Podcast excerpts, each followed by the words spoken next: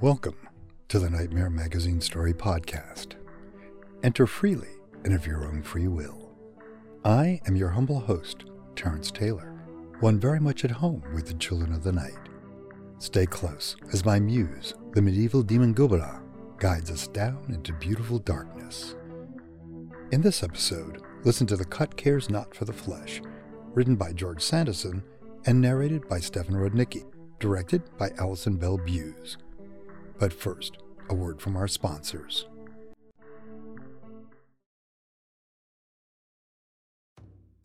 Who among us doesn't enjoy a good mystery? And especially when solving it means that I get to bring out my competitive side, even if it's just me against the clock. I just can't wait to uncover all the secrets. So, June's Journey is a game that is completely up my alley, and I think you'll love it too. In June's Journey, a hidden object mystery game, you play as June Parker, who's on a quest to solve her sister's murder and uncover her family's many secrets. Each chapter brings you deeper into the story, and it's set in the roaring 20s, so beyond uncovering clues, you get to experience the glitz and glamour of the time. June's Journey is definitely not a game I play mindlessly, which I love because I get genuinely invested, and a lot of it is a race against time, so there's a little fun added pressure of trying to find the clues as quickly as you can in each scene. There are also tons of ways to customize the island that you're on, learn more about the characters, and then new chapters are added weekly, so you really can't run out of things to explore. So if you think you're up to solve this case, download June's Journey for free today on iOS or Android, or play on PC through Facebook Games. June needs your help, Detective. My name is Jenny Owen Youngs. And I'm Kristen Russo. And together we spent six years watching every episode of Buffy the Vampire Slayer one at a time, podcasting about each and every one. Our podcast is spoiler free, so first time viewers can listen along safely. Ever thought to yourself, I wish someone was brave enough to write an original song for every single episode of Buffy? Your search is at an end, my friend, because we did exactly that. Our podcast is called Buffering the Vampire Slayer, and you can learn more about it at bufferingcast.com. Listen wherever you get your podcasts. The Cut Cares Not for the Flesh by George Sandison. As Annie slips into the club, she grins at Robert, all trepidation and excitement. She hardly disturbs the velvet curtains with her passing, uh, so their weight surprises him. He pushes at the fabric to force his way in. The atmosphere is muggy and heavy, teasing immediate sweat from Robert's brow as he takes in the dimly lit booths upholstered in blood red leather punctuated with brass studs. Naked bulbs hang perilously close to the barwoman's head as she pours expensive vodka into glasses frosted with ice. Finally, Robert dares to look at the people. Suits and cocktail dresses, they're all beautiful. And somewhere in the crowd, a glimpse of a mask made of turquoise feathers. Robert slips his arm around Annie casting circles on her hip and savoring the sheen of her new red dress. For a moment his heart skips with love for her, something he had thought lost long ago. Uh, they have lived orthogonal lives for so long that Robert only knows how to use her for sex, companionship, conversation, and in exchange he pays for everything. But tonight they lean on the bar, ordering drinks in silence, gestures enough for them to make decisions together. She kisses him heavily, urgently, whilst they wait, then shoots back her vodka, with a coy moue daring Robert to do the same. A figure approaches them from the crowd, hunched and with an uneven gait, wearing a crumpled dark green velvet suit, the twists of their body rendering them genderless. A smooth, pale green mask hides their features, and they carry a clipboard under one arm. Their voices liquid, calming, and without an accent. Welcome to the Talbot, Mr. and Mrs. Sholto. Thank you for providing your forms. I must insist on our house rules being followed with no exceptions. Membership is immediately forfeit for any breaches. All exchanges are to be notarized and witnessed by a flenser, with their fee taken in advance of the transaction. The anonymity of the flenser is sacred. You may not touch the flenser at any time, nor question them about their identity. We are our masks, uh, for the cut cares not for the flesh. Annie giggles at the ceremony of it all, smiling at Robert with a glee he had all but forgotten the sight of. The flenser continues. And finally, you are required to return at the end of your agreed trade period. Breaches will not be tolerated, and the sanctions are most severe. Annie's smile fades as she sees Robert's jaw lock. Only he read the contract completely. He's still not sure the sutures, the society endorsed bailiffs, are legal or even real. But no mind, he simply won't make a trade he can't commit to. He asks, uh, What if we want to do the cutting ourselves? It's not that sort of club, sir. The answer does not satisfy Robert. Does that mean they could at another club? Is it too dangerous to attempt? Or simply distasteful to this crowd of sophisticates? And he frowns as the mask looks back and forth between them, waiting for more questions. The flenser offers the clipboard. Robert signs, though he is unsettled by the lithe feminine hand holding the clipboard and the rough, thick fingered one offering the pen. Enjoy your evening, Mr. and Mrs. Sholto. Annie sparkles as they navigate the crowd. It's a routine they perfected years ago. Robert is merciless in excavating every fragment of value from a network.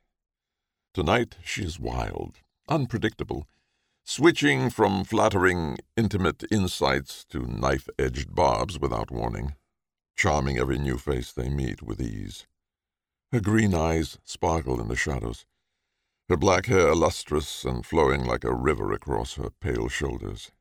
The warmth of her kiss on his cheek lingers as she leaves him to approach a pair of women with steel hair, silver jewelry, and elegant black dresses. Robert notices how one of the two, slim with high cheekbones and a natural grace despite her age, openly stares, daring him to flirt. He turns back to his companion, a publisher, who stands under a bulb so the light carves black absences from his eyes. Robert finds himself drifting off script, suddenly trying to explain his role as a gatekeeper for a numinous and protean world, how he communes with a god, wealth, who manifests as vast data sets of the perception of value, high frequency transactions, and continuous creation from nothing for those able to speak to their deity. Robert renders the surreal tangible parsing the divine through thresholds and slices until it becomes a single number in an individual's bank account. The publisher naturally finds a story in it, but it is his story, a quest of discovery, pulling the rarest diamonds from a pile of slush. He compares himself to Prometheus, bringing the whisperings of the gods to the free market. He compares Robert to Sisyphus, noble in his commitment to the necessary and quotidian. They call a flenser, this one preternaturally tall, carrying the suit and a steel mask with slim neon tubes accenting their features with an easy panache, who witnesses the contract. One week, a sense of direction in exchange for certainty. The knife catches the light in tight green whorls across the blade but otherwise looks like a cheap chef's knife with a black plastic handle. Robert doesn't feel a thing as ten seconds are cut from his life. The publisher clearly feels nothing either. Yet they both shudder as the blade passes through their bodies without sensation. The flenser speaks with a playful tone. It is only strange the first time. It isn't until the trade is complete that Robert realizes he wants to understand why he hates the publisher so much. I would have lived as Annie forever until I met Suzanne. I see now how shallow I had become, But she reached out to me to offer a lifeline, and she looked like a queen standing in the low light, every inch of her age on display, daring beauty to forsake her. I'm pleased you came, she told me. It doesn't matter that you brought him. It won't change anything. He's not the type. I felt different just standing in front of her, already free, as she told me all the secrets of the Talbot.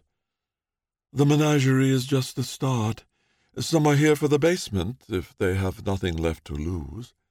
There are consortiums that trade with other societies, multinational deals that take years to negotiate, if you want to turn it into a job. I asked her, What do you do? Carla and I are part of a private group, very select. A lot of the time we trade at home. Where do you get the knives? What about your flenser? A knife is easy to buy, like anything here. We take it in turns to make the cuts. It's only a secret here because no one trusts each other. Carla leaned over to whisper in my ear. I'll take him off your hands for a week if you want, if you consent. What do you mean? I replied. Give me your love for him and your body. You can have mine. Do you know how to play the piano? Suzanne is the most wonderful painter, if you'd like to try. I was so scared to say yes, somehow afraid that giving myself what I wanted would only disappoint me. But I did. As they agreed, Robert doesn't tell Annie what he traded. Low risk transactions only, no real capital at risk. It's a game, something to revitalize them. He spots her new ears on the third day when she tucks her hair behind one whilst doing the Times crossword. The new ear is wide and drooping, with a fat teardrop lobe distorted from years of heavy earrings. Annie never had hers pierced. It is grotesque, and she is suddenly ugly to him, even when her hair falls back down and she looks like she always has. Annie takes long hikes into the New Forest that week, something she's always hated. But Robert can't see anything different about her legs. He offers to take time off work to join her, but she is already halfway out the door, lacing hiking boots he's never seen before. He thinks about those boots, when she had time to buy them, if he should get his own pair, if she'll want them next week, or if she'll come back to him with photos of the forest's wild horses or hikers from the trail, as he drives to work on the A13 to the Dartford crossing. The pylons bend and coil to follow the road and keep him bound under cables and thrumming electricity. Crossing the suspension bridge, he feels a sudden desire to cut the cables holding the towers in place. A Flenser's blade held straight armed out of the window, marvels of civil engineering shivering, then collapsing into the road as he passes. On the river bank behind him is a dock with two barges moored. Ahead is a warehouse complex. He is crossing between two counties that forgot to be different. He only realizes he's come off the motorway at the wrong junction when he finds himself driving down a narrow, winding road with high sides of carved chalk. Lost, he takes more turns onto wooded lanes, but sees no buildings at all. Eventually, he arrives at an abandoned quarry, a crystalline blue green lake at its base. Sheer walls of hewn chalk loom over the pool, casting the space in shadow, and he can see the testaments of heavy machinery clawing aggregates from the earth to create buildings for multinational construction companies. He realizes he is in a sacred space, a tangible artifact of the numinous world he prays to. He strips, leaves everything in the car, and walks to the lake, unsure how deep it is. The water is shockingly cold as he dives in. I wanted to go back to Robert, at least to say goodbye, but I never found the time.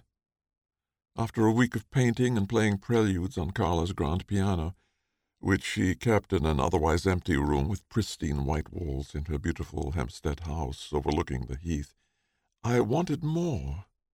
I learnt it from the best, after all. Instead, I wept, openly sobbed in Suzanne's embrace as we returned our lives to each other. She held me in those strong arms, waiting patiently for my turmoil to exhaust itself. Then she invited me to join the consent. They couldn't resist the little ritual, asking me to wear green and booking out T2 in Green Park for my introduction. Suzanne wore a white eye mask that did nothing to conceal her identity, and a beautiful green silk trouser suit. She presented me with a knife, which I returned to her to symbolize our trust. Then they embraced me, one by one. My new sisters. I was the seventeenth member of a group of all ages, nationalities, ethnicities, and faiths. I sat for dinner between Adi, a Nigerian ballet dancer, barely twenty years old, and Kadira, a stately Kuwaiti matron exiled by the wars decades ago. We laughed, like only intimate conspirators can. I tried Adi's life eventually and found it grueling. The discipline required, the endurance she needed to survive every single day was humbling. Even as her toes bled and another director consigned her dark skin to the chorus, she was full of hope. This time Annie holds the curtain for him as they enter the Talbot. There is a frisson between them that Robert can't define. And they have made love several times this week. Something much more honest than all the fucking they've done across the preceding years. Annie is mercurial, moving with a new languid ease, and she kisses Robert slowly, like a lover at the end of an affair, before moving away into the club. He catches a glimpse of steel hair loose over toned shoulders, before heading to the bar to meet the publisher.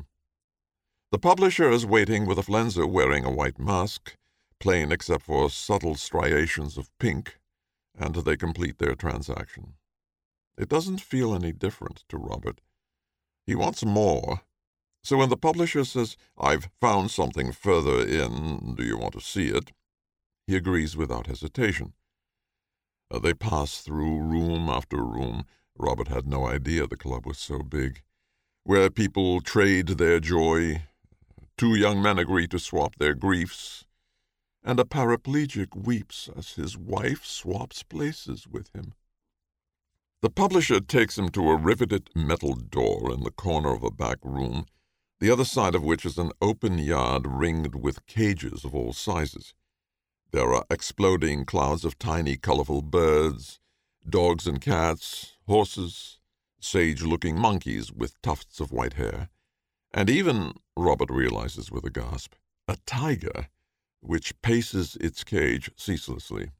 In the middle, a flenser with a mask of teeth works at a table, a small crowd watching as he finishes giving a fat old man a dog's nose. The old man sits up and sniffs heavily then bursts into laughter. It's incredible, truly amazing. You. He points at a woman in the crowd. Have a eucalyptus lip balm in your bag under the mints. The woman unclasps her bag and produces the lip balm, and everyone applauds. Behind them, the flenser leads the Labrador to an empty cage where it turns to reveal cracked blood vessels on its newly bulbous nose.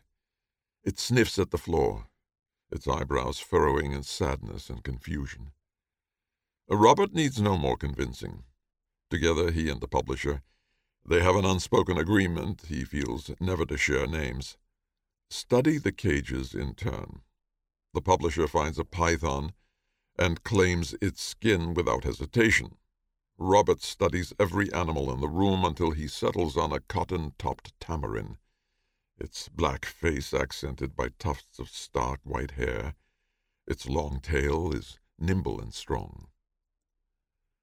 Robert has found it difficult to relax in the office since discovering the Talbot.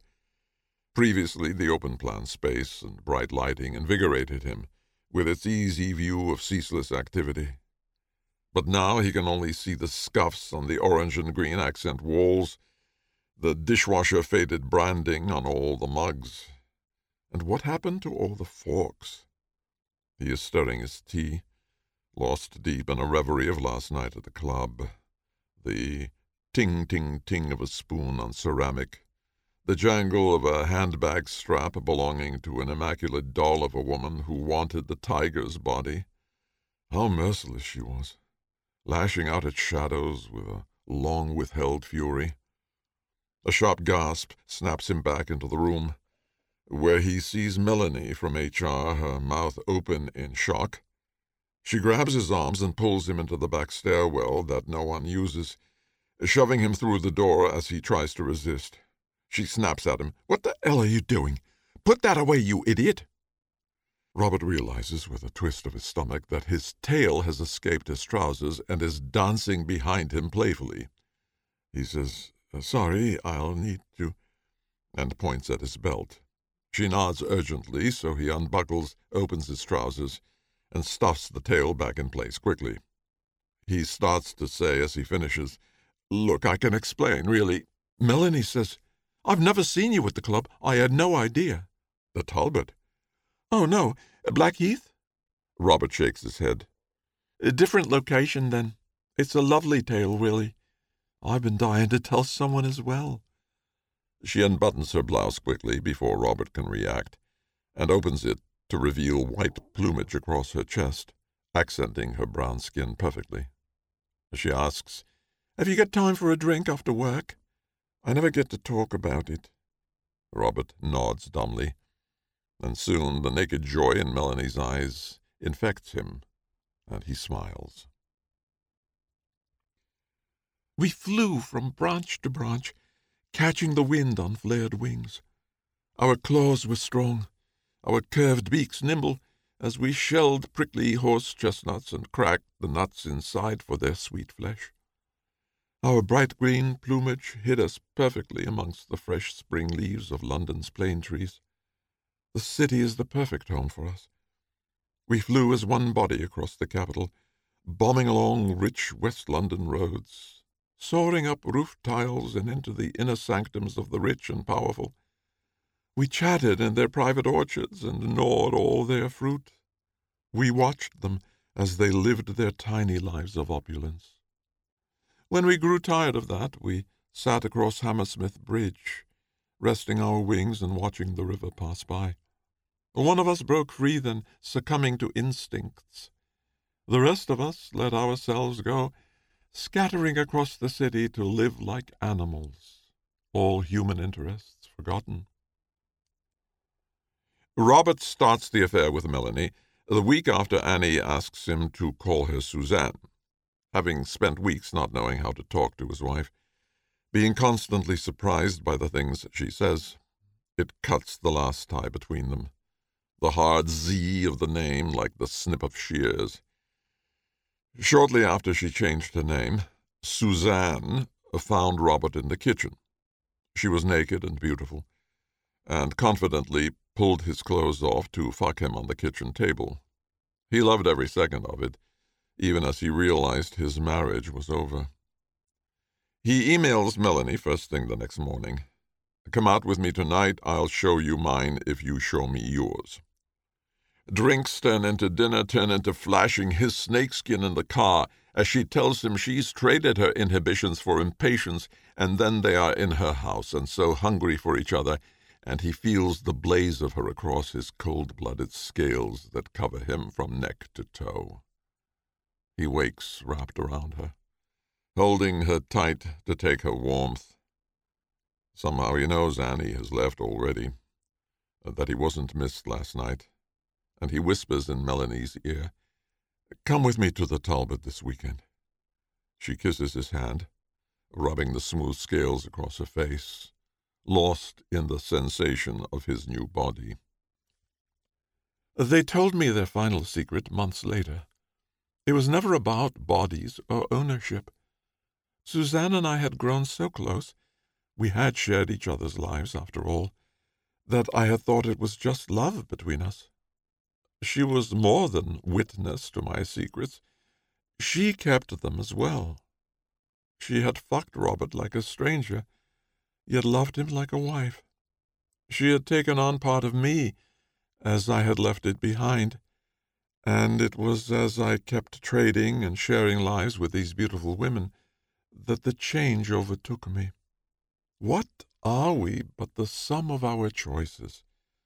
An experiment in causality that we claim as our own. A long list of triumphs and regrets. What if we have the same entries on our lists, the same moments written down at the same time that bind us and make us powerful and full of love? Are we one, or apart, or something new?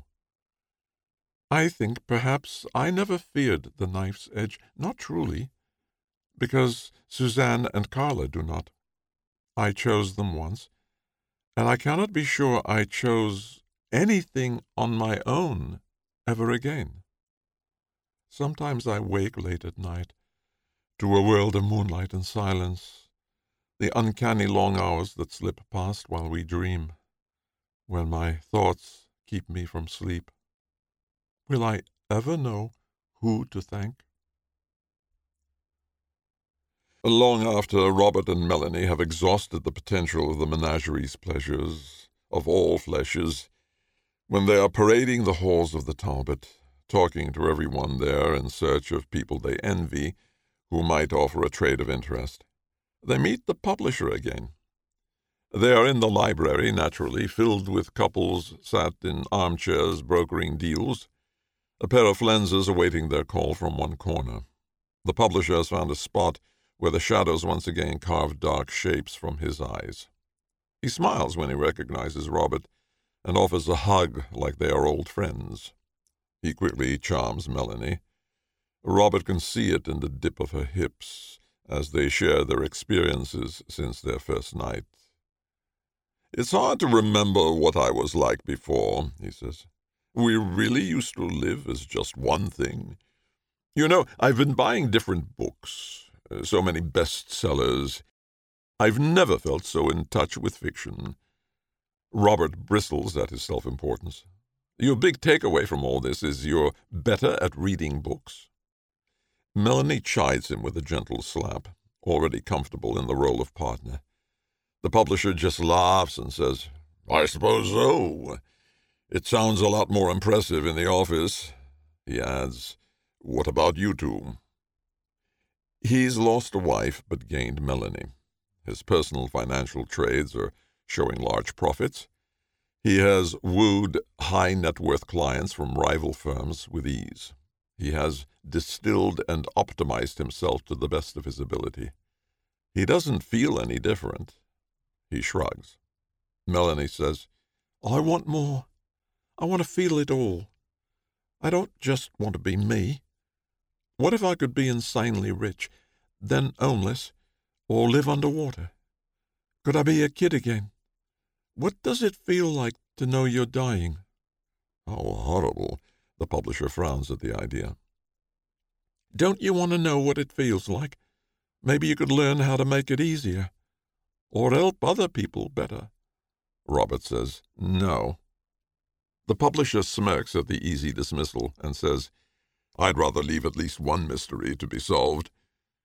Towards the end of the evening, when they have toured the club and found nothing they want to acquire beyond an old fashioned and a dirty martini, Robert finally finds the moment to ask Melanie, What if we swap bodies?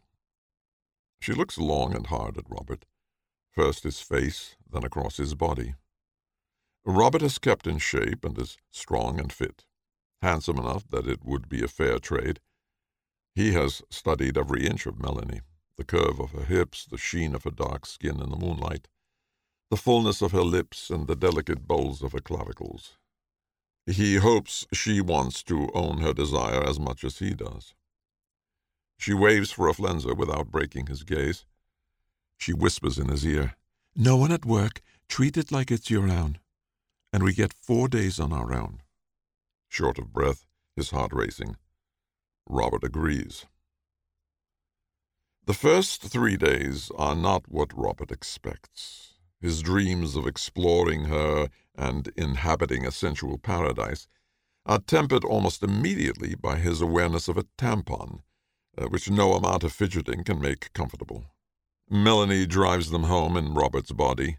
Robert forgot to include caveats for the car insurance, amongst a hundred other things and laughs easily as she talks him through everything he needs to do as her period finishes. It should only be two more days. You'll get a few good days. Really, if you want to know what it's like to be a woman. They swap houses, so he explores her wardrobe, fumbling with bra clasps and searching for anything that feels right, eventually settling on an ankle length dress with billowy sleeves. He shifts and stretches through cramps, inexplicable headaches, and a queasy bubbling in his stomach. Finally, as Melanie promised, on the third day it passes. He takes a long shower, soaping her body and rubbing his hands all over it. He masturbates several times until he feels sore and guilty. He looks at the body in the mirror from every angle. That night he puts on his favorite pink lace underwear of hers, then her electric blue dress, tighter around his legs so he has to walk carefully to avoid tripping. He settles on ballerinas after a few abortive attempts in her heels. Then he takes the train to London, to Brixton, where they never normally go, and floats around bars. He sits alone and studies the men, who study her back. He searches for anyone that gives him that spark, a rush of desire. He waits for hours, batting back endless advances with uh, what he begins to realize is a deeply masculine inflexibility. Not all of his rebuttals are received gracefully. Maybe he was expecting to have Melanie's desires, he realizes, as he downs the rest of his pint and goes home. When her turn came to be the flenser, the blade was not heavy. It was the only thing she could feel. She wore an emerald green trouser suit with a royal blue shirt. The delicate weave of the fabric captured rainbow hues, so she seemed like a peacock's feather, drawing all eyes to her golden mask, its smile balanced between wry amusement and sorrow. She became a piece on the board, a rook waiting for the right moment to strike. The players all ignored her until they were ready to make their move. She could see which ones understood they were at risk as well in this game. The night fared well. A man with myths to tell offered a whole day in a fit of largesse.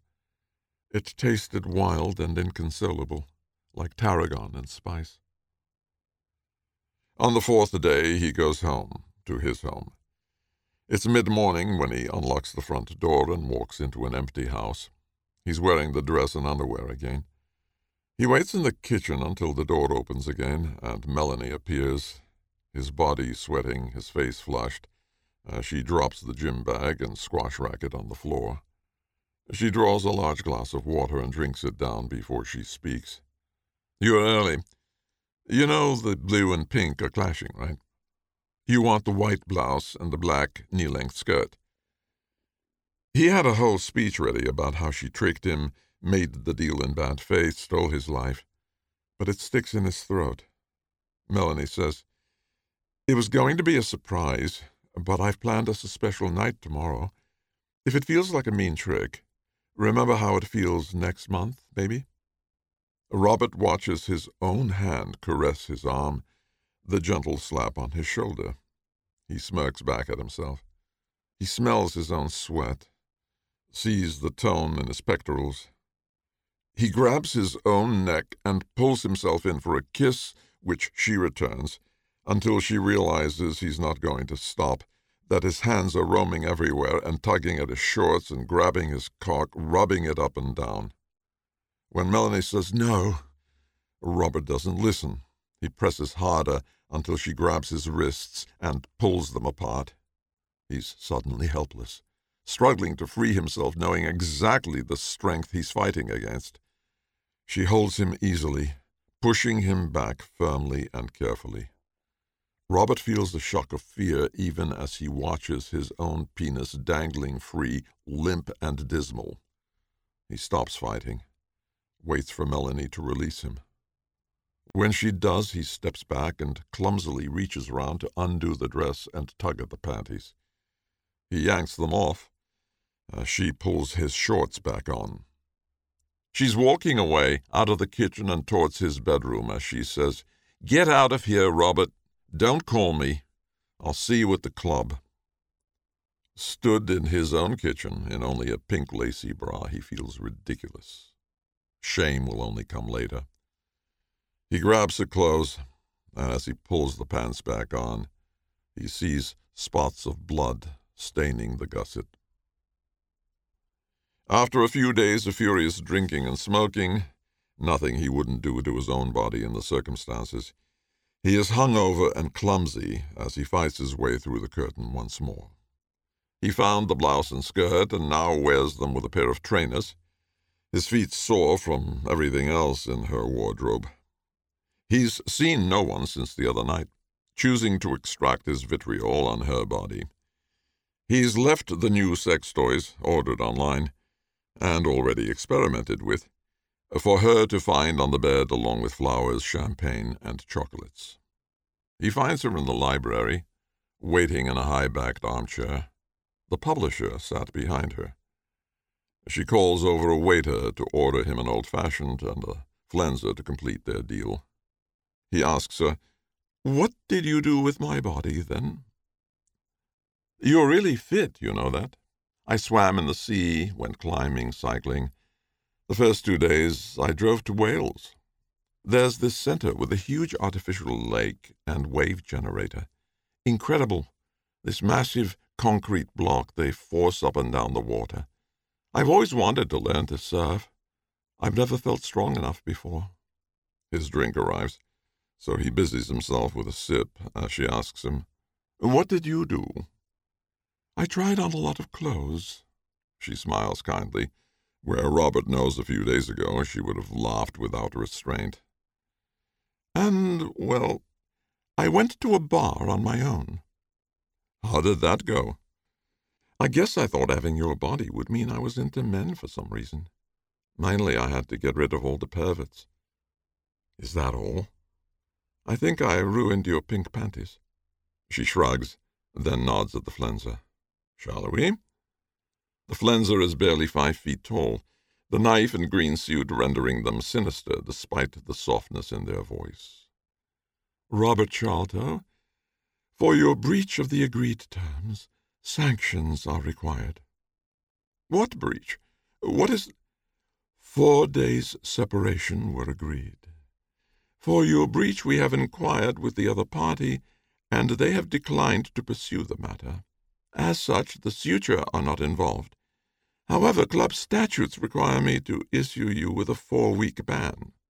Four weeks? Miss Williamson has also requested a restraining provision against you. As such, after your ban, you will be required to call in advance of your attending the club, with permission to be granted only at Miss Williamson's consent. What the fuck? Melanie? She has already learned how to project his full gravitas. Same rules, anybody? The flenser takes their copper green knife and cuts Melanie free of Robert's body. He feels her floating, separate and free, as they floated together a week ago. They look at Robert and say, I would prefer not to have to restrain you. Robert acquiesces, gritting his teeth as he slips free and the warm air of the club buffets him until he is slotted back into his own body. His hangover vanishes, replaced by the satisfying stiffness of muscles well used. Melanie coughs and coughs and glares at Robert. Fuck up your own shell next time. She takes the pen the flenser is offering, signs the paperwork, and stands. She says, It's a real shame you had to fuck it up, Robert, and walks away. Robert stares, until finally he registers the pen hovering in his face. Before he can take the paperwork, he sees the fingers holding it, a familiar pale quality to the skin. and the slight curve of the ring finger that he knows almost as well as his own. Once, years ago, he put a ring on that hand, never expecting it to come off, and now it holds a restraining order for another woman. Annie? He looks up at the mask, an elfin blue sequined one with high cheekbones and a pointed chin, wondering how she has ended up so low shrunken and lifeless and bonded to the duties of a Flenser. Was it his fault? How did he fail her so badly? Annie, is it really you? That thing with Melanie, it's over. It's just because you vanished. Please sign. Will you please talk to me? What did you swap? Uh, can I trade with you? Uh, your story for mine, that's a fair trade. All paperwork must be completed, or you will be in breach of contract, and the suitor will be informed. I don't believe it. Annie, I really need to know you're okay. The Flenser pulls the hand back as he reaches for it, which draws him further in, his hand brushing the soft velvet of the suit, and then the sharp edges of the mask. He grabs at the edge of it, feeling the sequins slice into his fingertips as he pulls it off the Flenser's face. He sees what's underneath for less than a second. It's a tormented waxwork of a face. The features of many people melting into each other, the skin a roiling mass of bulges and fibrous lines pushing the surface like worms. Its lower lip is missing, the lower gums revealed, with two black rotting stumps of teeth. The eyes are the only element not in flux, and he does not know them. They are crystal blue where Annie's are green. But they are at peace. Then Annie's hand cracks him with a single hammer blow on the temple, and there is nothing. There are more breaches than she ever imagined. Adjudications are made ceaselessly. The reckless brought back into line with a flick of the blade. The consent have no need for it. But she must take her turn at the society as well, for it agreed terms with the consent a long time ago. They faced this task together, united in the inevitable butchery. It is not our choice, they repeat every time they cleave limb from body. It doesn't have to be like this, they whisper, as whimpering is cut short by a heavy chop. She's glad of the mask as she is called in to assist a trainee with a judgment. She can weep privately as she guides his hand through skin and muscle and blood and aspiration and joy and horror and loss and memory and the multitude of infinities that live inside a breath. She can retain her humanity even as she strips it from someone else. She doesn't recognize Robert at first. He's just flesh being used in a lesson, until they turn the blade to his essences. No one ever wanted things quite like him, and his inward looking lusts still taste the same to her. That crisp herbal flourish, like mouthwash and smoke as he climbed into bed late at night. Now that she has seen him, she can't look anywhere but at his eyes. She has to remember his every reaction. She owes him that much. The publisher doesn't hesitate. Whatever camaraderie the two of them shared, he easily traded for power. Annie never wanted power, but she cannot forsake her duty. The terms of the consents agreement are unambiguous, or she will end up on the table herself. And the loss to the consent would be brutal. It would rip chunks from each of them in turn. She guides the trainee's knife. She remembers him, a storyteller obsessed with becoming myth, careful to study only his grip and technique. The body on the table, Robert, pleads. He calls out, I'm sorry. I'll pay anything she wants. I'll give it all to her. We have to be able to reach a deal. Uh, come on, you bastards. Fucking tell me what you want. It reminds her of a nightmare she had once of a life one of the sisters lived, perhaps. Together they cut. Robert wakes up in a room with green walls, sat on a low metal stool. The chimera, with Annie's hands, stands in front of him, its mask back on, its knife sheathed at its hip. He slowly recompiles his horror at the sight of those faces tumbling through bone. It says, The anonymity of the Flenser is sacred. We are our masks, for the cut cares not for the flesh. Behind him he hears a familiar voice say, You never push the knife. Remember, it isn't a knife, but the transaction made manifest. It will guide your hand, and if you try to force it, it will become exactly what you make it just a knife. He can't believe what he's hearing that Annie can sound so dispassionate about cutting up her own husband. He places the preposterous tone of the publisher immediately. Uh, what should I take first? It stands in front of him, then kneels down so its tacky ink black mask is level with his face. The publisher lifts his mask and says, I guess I am Charon, after all. Uh, don't suppose you've got an obol? I hear you're going to feel this for a very long time, so maybe I was right about you as well. Robert tries to roar and scream and lash out and rip the stool from the floor and rage at the endless green, but he simply can't move. The breach is his. The publisher starts with a toenail, which he places on a silver platter offered by the Flenser, Annie. He parses Robert's left foot into fifty slices. Robert is shocked at first to discover it doesn't hurt. Then again, when he realizes he can still feel his foot, it has the feel of several people walking at once, a strange, bubbling, continuous sensation. Robert thinks it is a mercy when he feels his terror extracted until he watches as it is passed into the chimera before him, and he is hit by a raw blast of something too intense to name. The chimera lives in agony which it now shares with Robert intimately. By a million more cuts, Robert finally passes beyond the threshold.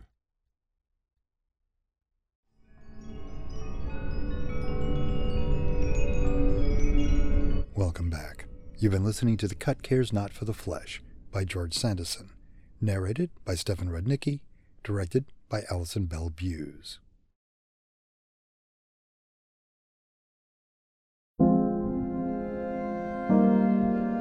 You've probably heard the name Mary, Queen of Scots, and maybe you know the importance of her legacy to the British monarchy.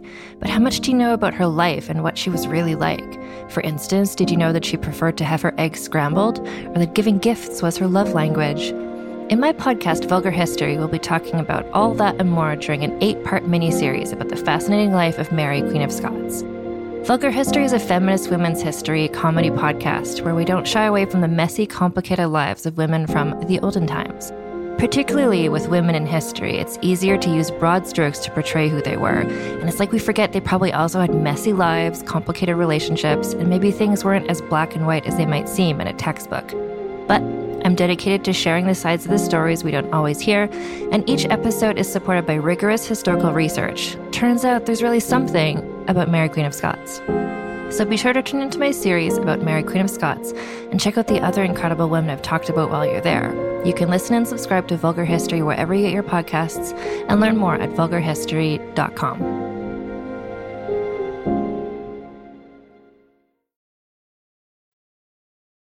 George Sandison is an editor, independent publisher, and writer. He spends his days heading up the fiction team at Titan Books, a found family of nerds deeply committed to the infinite wonders of genre fiction. Before and during that, he ran the multiple award winning Unsung Stories, which closed in 2023. When not using his professional guises to smuggle unexpectedly weird stories onto unsuspecting bookshelves, he likes to write unexpectedly weird stories. His short collection Hinterlands is published by Black Shuck Books. He lives in London, a few minutes' walk from ancient forests and 24 hour trains. Nightmare.